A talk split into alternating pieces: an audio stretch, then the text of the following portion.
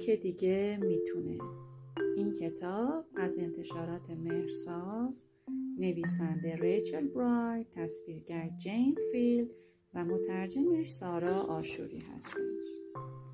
در یک صبح زیبا که باد ملایم میوزید توی یک سرزمین شگفتانگیز که خورشید درست از آنجا طلوع می‌کرد و حیوانها آزاد و رها این طرف و آن طرف میدویدند با خیال راحت بازی می‌کردند کوالایی به اسم کوین به درختی چسبیده بود. حیوان خاکستری رنگی به قشنگی او پیدا نمی‌شد. با آن گوشهای پشمالو و پاهای نرم و لطیف. کوین همیشه دوست داشت موقع استراحت توی آفتاب به درخت بچسبه. چرت بزن و یه مشک برگ بجوه. و خب بعد از همه این کارها به یک استراحت درست و حسابی نیاز داشت.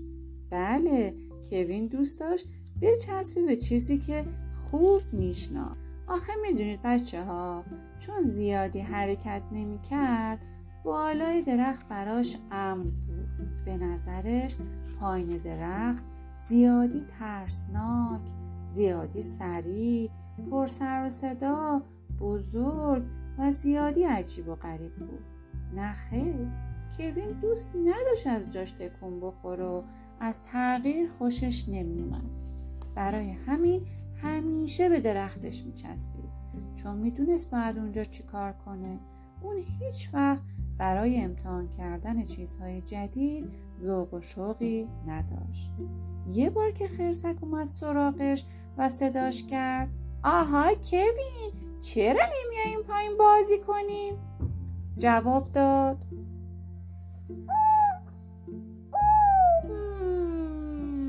فکر کنم بهتر باشد روی درخت خودم بمانم. الان وقت ندارم. نه ببخشید. نمی‌توانم. گروه ها شاد و یک صدا فریاد زدن. چرا نمی‌توانی؟ سگ های پشمالو گفتن. آره چرا نمیای؟ چیز ترسناکی که نیست. ولی کوین که هیچ وقت فرز و سری نبود گفت من کارهای چسبانکی دارم. باید بچسبم به درخت. ولی ممنون که برای بازی دعوتم کردید. وقتی کوین اونها رو در حال آواز خوندن و خندیدن می‌دید توی دلش آرزو می‌کرد که کاش می‌تونست اون پایین کنارشون باشه. ولی می‌دونست اگه بره دلش برای خونه تنگ میشه. هوا تاریک و خیلی هم دیر وقت بود. این کار خطر داشت. وقت ماجراجویی نبود. هر کس دعوتش می‌کرد می‌گفت نه او تفلکی انگار کوین نمی‌تونست از چیزی که دوست داشت جدا بشه. برای همین زندگیش یک نواق شده بود و روزهاش با هم فرقی نداشتن. هفته ها اومدن و رفتن و ماها گذشت. دنیا در حال تغییر بود. ولی کوین از جاش تکون نمی‌خورد. تا اینکه یک شب با صدای ترسناکی از خواب بیدار شد. تق تق تق تق تق.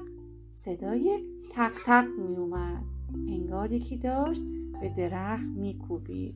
وای نه! بقیه حیوونا که اون پایین جمع شده بودن فریاد زدن درخت و ول کن بپر پایین ما میگیریمت. فقط خودتو ول کن. ولی کوین ترسیده بود. ول کنم؟ نمی‌توانم. کوین داد زد. می‌شود. بچه ها راستش بلد نیستم گرومپ درخت افتاد پایین و صدای تترق شکستنش بلند شد. کوین هنوز به درخت چسبیده بود. کوین با ترس و لرز یک چششو باز کرد و دید همه با نگرانی به اون زل زدن. بعد کم کم پنجه هاشو از روی درخت برداشت و خودش رو ول کرد.